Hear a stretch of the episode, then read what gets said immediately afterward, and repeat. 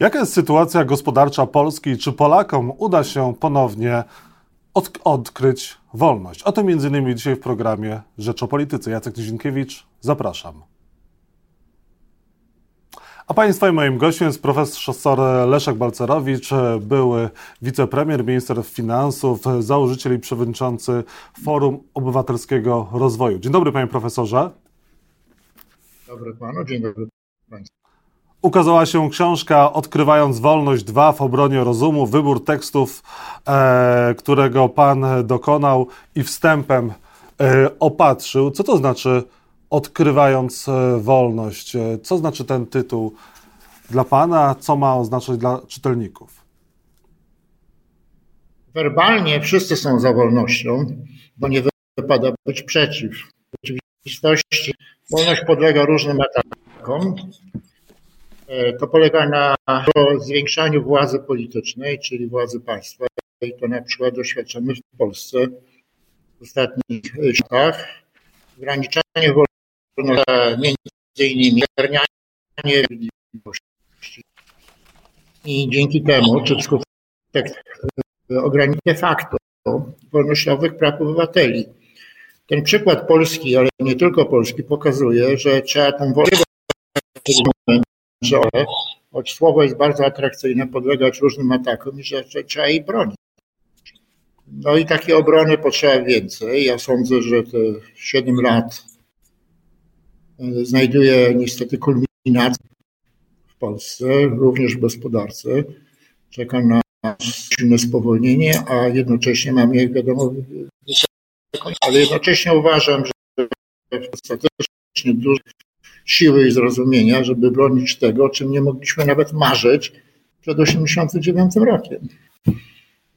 Panie profesorze, książka e, złożona jest z trzech części, no i są tutaj zaskakujące akto- e, autorzy, może dla niektórych, jak na przykład Mario Vargas Llosa czy Leszek Kołakowski. Dlaczego taki, a nie inny dobór autorów? Książką e, teksty czterech laureatów Nagrody Nobla, z których jest właśnie Mario Vargas Llosa, jak wiadomo, wybitny pisarz, ale jednocześnie zwolennik wolności, lub użyć, by użyć innego słowa, liberalizmu i dlatego ten tekst zamieściłem. Jeśli chodzi o Leszka Kołakowskiego, to może nie wszystkim wiadomo, że on był niezwykliwy krytykiem marksizmu, czyli bardzo antywolnościowej doktryny, która zapanowała przecież Związek Sowiecki i był na doktrynie antykapitalistycznej, doktrynie e, marksizmu. Polska niestety była z nią też praktykanta. Leszek Kołakowski jest autorem wybitnej trzytomowej książki Uważam, że to, co napisał, jest bardzo wnikliwe. Dlatego to zamieściłem. Panie profesorze, ma pan takie poczucie, że Polacy interesują się w ogóle ekonomią, interesują się gospodarką, czy dopiero wtedy zaczynają się interesować, e, kiedy to ekonomia, gospodarka, państwo i polityka o nich się upomną? Albo nimi się zainteresują? E, wybór tekstów, a także tym, co ja się zajmuję, nie dotyczy wąsko pojmowanej gospodarki, którą się zajmuje ekonomia, czyli tylko takich skądinąd kwestii jak budżet, deficyt, własność, ale dotyczy również społecznych, szerzej pojętych, jakie są ustroje. Od tego zależy jakość życia w kraju. Porównujmy na przykład Koreę Południową, Koreę Północną. Tak? Ten sam naród, ta sama kultura, warunki życia. Ekonomicznie Korea Południowa ma 32 razy wyższy poziom dochodu niż Korea Północna, a Korea Północna jest potworną, potworną dyktaturą. My w Polsce do 89 też mieliśmy socjalistyczną dyktaturę, więc w efekcie to, co jest najważniejsze do życia, od czego, od jakie ustroje są dobre, jakie złe. I co my wiemy, ponad wszelką wątpliwość, likwiduje się własność prywatną.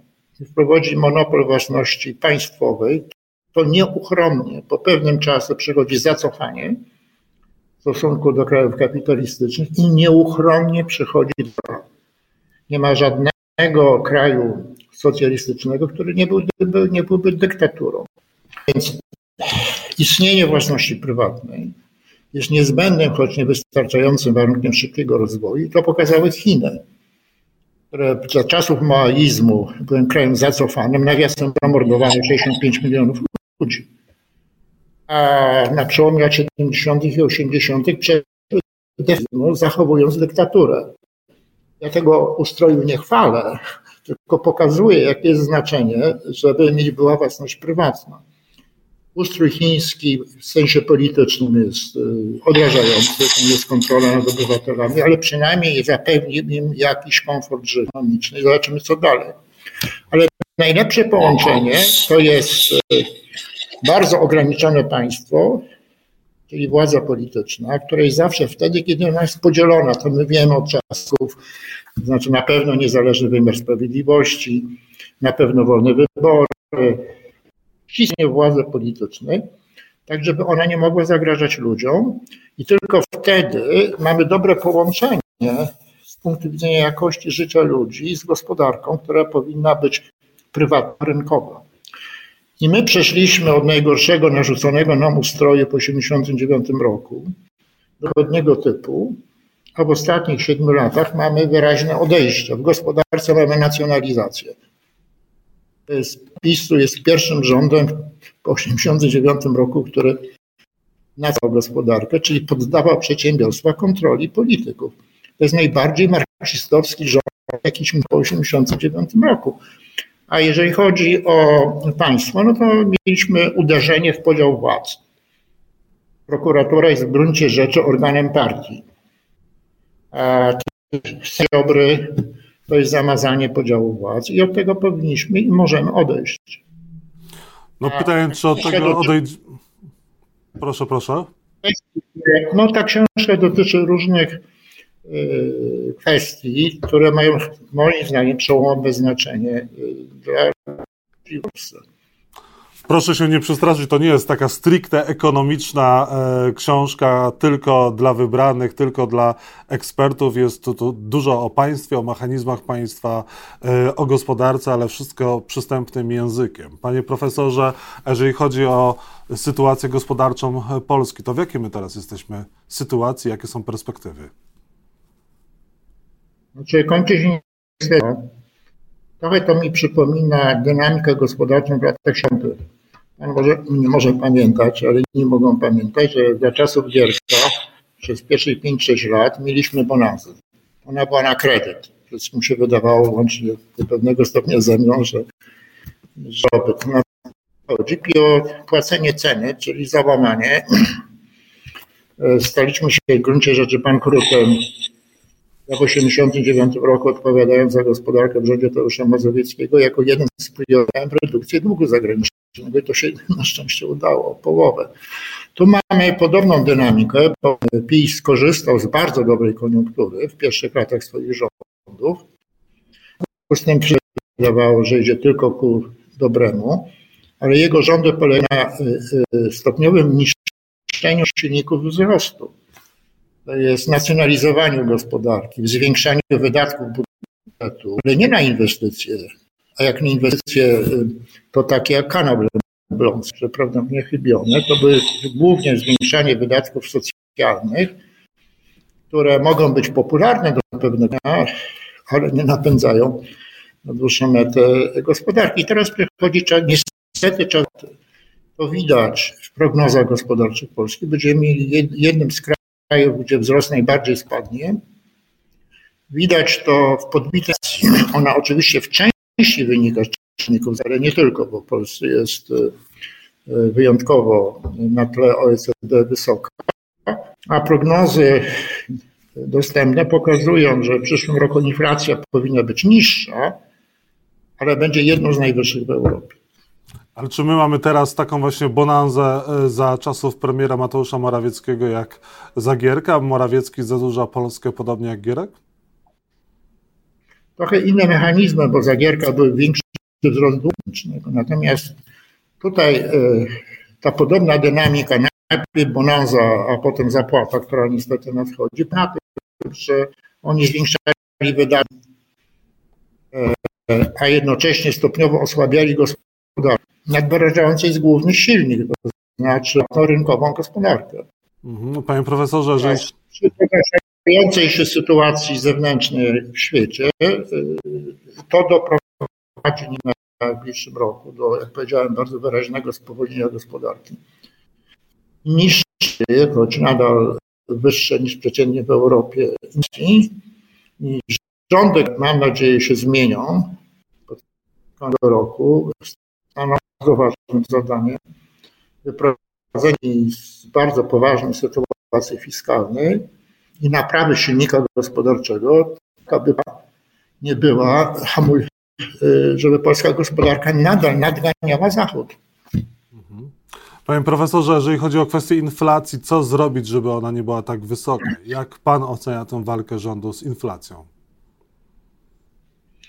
Inflacja, to znaczy szybki Polsce na pewno 17-80% rocznie. Zawsze ma to samo źródło. Znaczy masa pieniądza trafiającego na rynek zbyt szybko w stosunku do masy towarów po cenach trafiającego na rynek i nie da się sprawić, że nagle podaż towarów wzrośnie, więc trzeba podziałać głównie po stronie nadmiernego wzrostu masy pieniądza na rynek i tu środki są znane.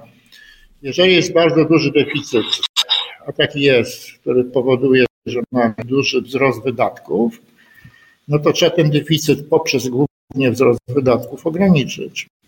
To w każdej gospodarce rynkowej przypada duża rola, ogromna rola bankowi centralnemu. To polega na podwyżkach stóp procentowych. To stało się, ale niestety z opóźnieniem.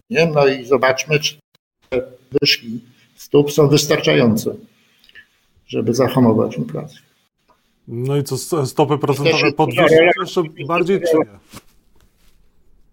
Y, ja chciałbym zobaczyć wiarygodne prognozy inflacji y, ze strony zarówno Narodowego Banku Polskiego, jak i innych ośrodków, żeby móc ostatecznie czy bardziej definitywnie się wypowiadać. Chcę tylko y, zwrócić uwagę, że u nas najważniejsza część masy pieniądza to jest to, co pochodzi z banków, czyli kredyt.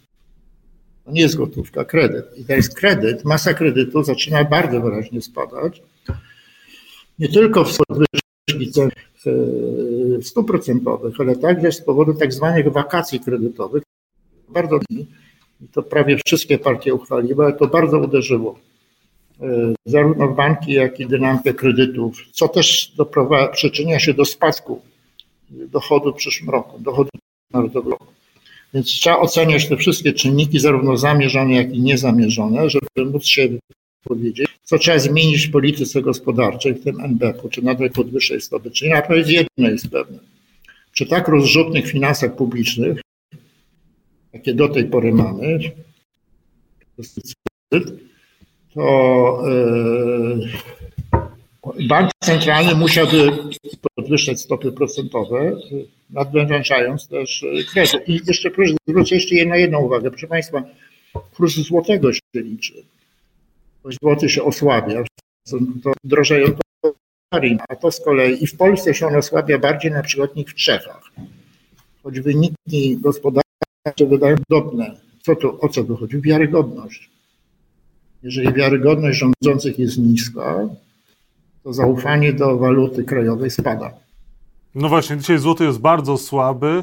E, rząd też próbował walczyć z inflacją poprzez e, obligacje e, państwowe. To chyba nie był najlepszy pomysł. Czy jak pan ocenia tę inicjatywę? Znaczy, emisja obligacji to jest, to jest y, zapychanie dziury budżetowej przez y, zaciąganie pożyczek. To nie jest walka z to jest y, jak gdyby finansowanie rozrzutności.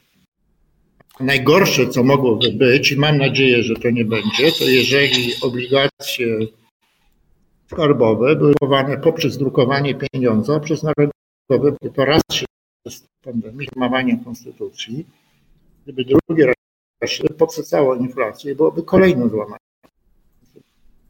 A jeżeli chodzi o tę rozrzutność państwa, pan uważa, że należałoby ograniczyć pewne programy socjalne, na przykład ograniczyć 500, a może zlikwidować ten program. Piszemy o tym dzisiaj w Rzeczpospolitej. My przedstawimy taką całościową analizę, gdzie nastąpił na razie wskutek rządów PiSu i w trakcie Polska przeszła z pozycji w ramach krajów OECD, gdzie mieliśmy relacje wydatków i podatków poniżej średniej, do sytuacji, kiedy jesteśmy powyżej i przy słabnącym wzroście. To nie prawa, to jest ruch w złym kierunku. W każdym razie absolutnie niezbędne jest ograniczenie deficytu i przedmiotem wyboru będzie to, na ile się to będzie robiło wskutek podwyżki podatków, a na ile wskutek obniżania określonych wydatków. I na koniec, panie profesorze, a bez unijnych pieniędzy Polska sobie poradzi, bez środków z KPO, albo też w ogóle bez e, środków, które e, będą w przyszłej perspektywie budżetowej. Ten kurek z pieniędzmi unijnymi przez łamanie praworządności może dla Polski zostać przykręcony. Ale też będzie kręcony, jak się zmienią rządy na praworządne. Dlatego to jest jedna, to są bardzo ważne zmiana rządów ma duże znaczenie pierwsze, o której wspominał, a po, po drugie przywrócenie praworządności, bo jakakolwiek koalicja, która z nie będzie przecież utrzymywać tego. Wracając natomiast do Pana pytania, y, pieniądze z Unii z całą pewnością pomogą, ale nie zastąpią reform. Mhm. My musimy robić. Czekamy w takim razie na te reformy, a tymczasem zachęcamy do lektury Odkrywając Wolność 2, wybór tekstów Leszka Balcerowicza, e, który też został ten wybór opatrzony odpowiednim wstępem. Bardzo dziękuję panie profesorze za rozmowę. Wszystkiego dobrego. Ja bardzo dziękuję, panie redaktor.